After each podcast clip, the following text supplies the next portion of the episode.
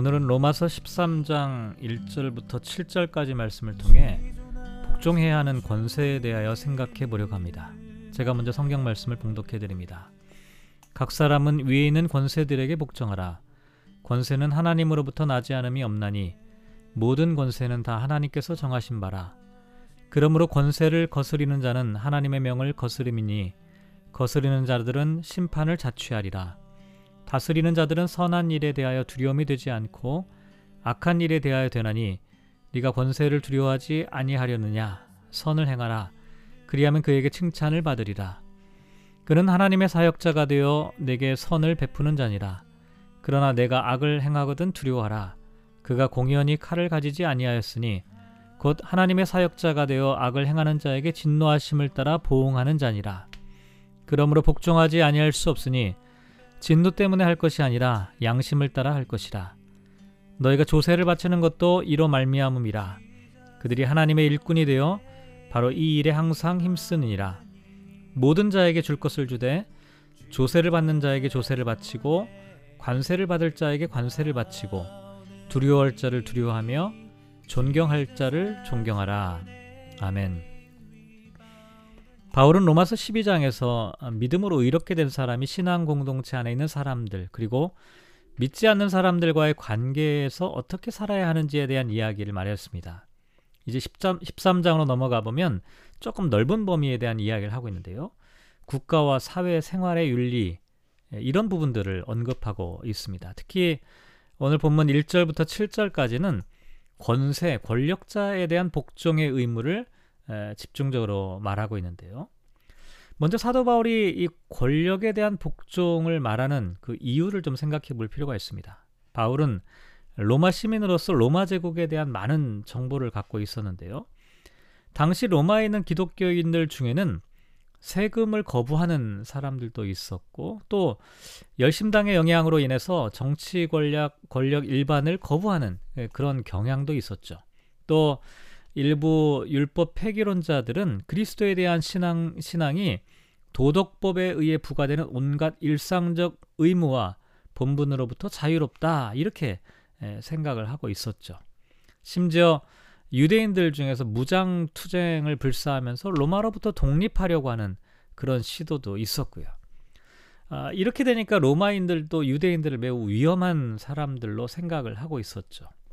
자, 이런 상황에서 사도 바울은 유대인과 기독교인의 차이를 잘 알지 못했던 로마인들에게 기독교인에 대한 불필요한 오해와 아, 경계를 어, 받을 필요가 없다 이런 생각을 하게 되었던 것이죠. 또한 로마교회 성도들 가운데 일부는 아, 피안의 세계만을 중시하고 있었기 때문에 이 지상의 권력과 통치를 인정하고 받아들이려고 하는 아, 이런 가르침을 사도 바울이 주려고 했던 것으로 생각을 해볼 수가 있습니다.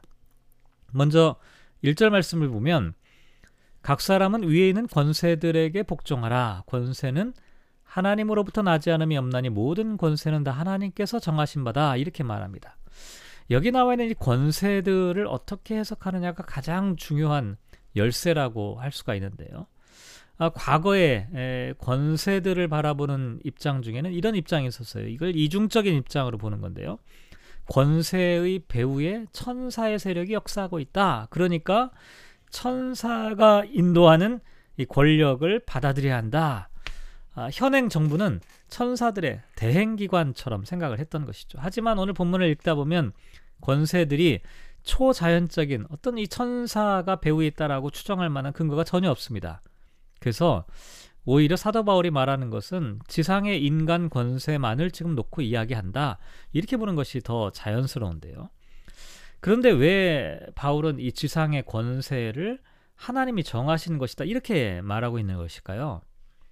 먼저 바울이 권세에 대하여 설명하고 있는 몇 가지 단어를 좀 주목할 필요가 있는데 3절에 보면 다스리는 자들 이렇게 말하는데 이들은 이제 관리들 혹은 권력자들로 번역할 수 있는 단어고요. 또 사절에 보면 하나님의 사역자와 권세를 동격으로 규정하고 있는데 하나님의 사역자는 하나님께서 어떤 목적을 이루기 위해 사용하는 하나님의 조력자 혹은 대행자라고 하는 의미를 갖고 있죠. 그러니까 이 권세들은 하나님의 신적인 통치를 위하여 쓰임 받는 하나님의 조력자, 대행자 이렇게 이제 볼 수가 있는 겁니다. 또 6절을 보면 하나님의 일꾼이라고 말하죠. 일꾼은 뭡니까? 헬라어 문헌에서는 공적으로 신들을 섬기는 사람이라고 하는 의미입니다. 그래서 이제 정부의 종, public servant, 정부의 직원들, officials 이렇게 이제 이야기를 할 수가 있는데요. 이와 같은 표현들을 통해 사도 바울은 권세들이 하나님의 종들, 하나님의 뜻을 수행하기 위해 존재한다는 점을 뚜렷하게 강조하고 있죠. 그래서 어, 권력 당국자들은 그리스도인 시민들을 위해 선을 진척시키는 역할. 사절에 보면 그런 이야기를 하고 있습니다. 간단하게 요약해 보면 권세들, 권력자들은 선을 이루는 하나님의 사역자와 종이기 때문에 이와 같은 권세들은 하나님께로부터 나온 것이고 하나님께서 정하신 바라는 거죠. 그래서 권세를 거스리는 것은 하나님의 명을 거스리는 것이 이렇게 이제 이야기할 수 있게 되는 것이죠. 그런데 우리가 좀 주목해 봐야 할 건 뭐냐면 사도 바울이 여기서 말하고 있는 이 신앙인과 국가 권력의 관계는 악한 권력, 하나님의 통치에 반하는 권력이 아니라 도리어 이상적인 국가 권력과, 권력과 집행을 전제하고 있다는 사실입니다. 왜냐하면 이전에 나와 있는 말을 다시 보면 권세를 거스리는 자는 하나님의 명을 거스림이니 거스리는 자들은 심판을 자취하리라 이렇게 말하고 있는데요. 이 권세와 하나님의 명을 동일시하고 있어요.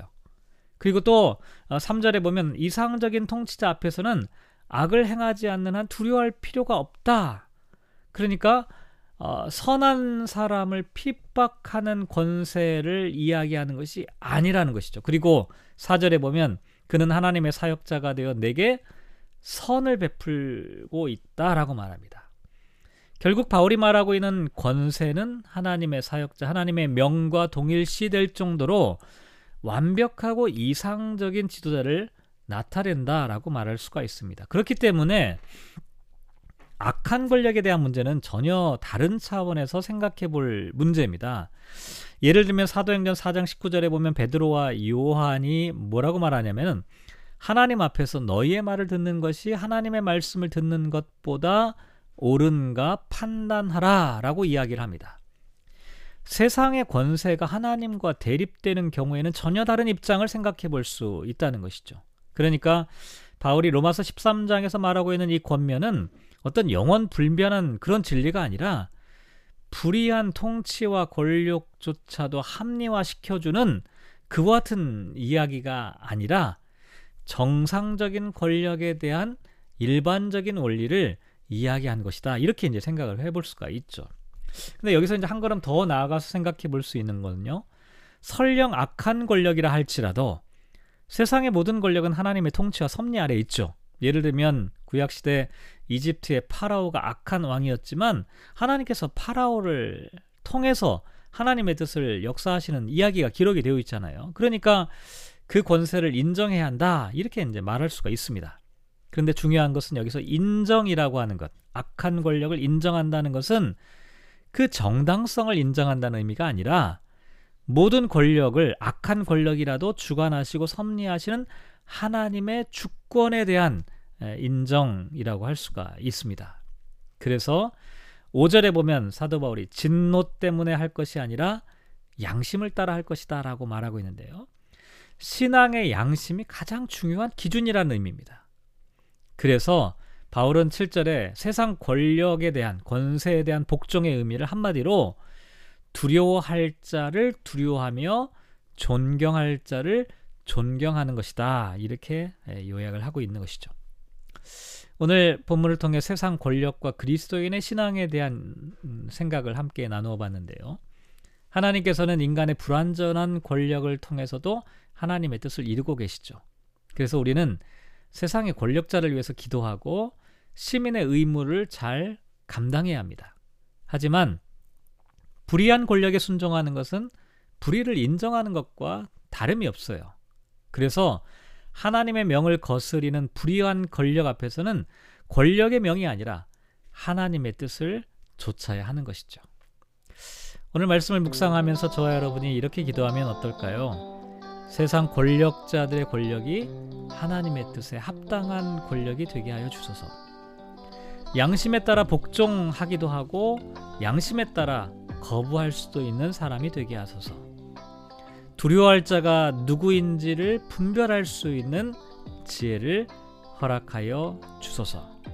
오늘은 아, 우리의 조국 대한민국과 또 우리가 살아가는 이 캐나다 이 권력자들이 하나님의 뜻에 합당한 사람들이 되기를 간절히 소망해 보는 그런 하루가 되면 좋겠습니다.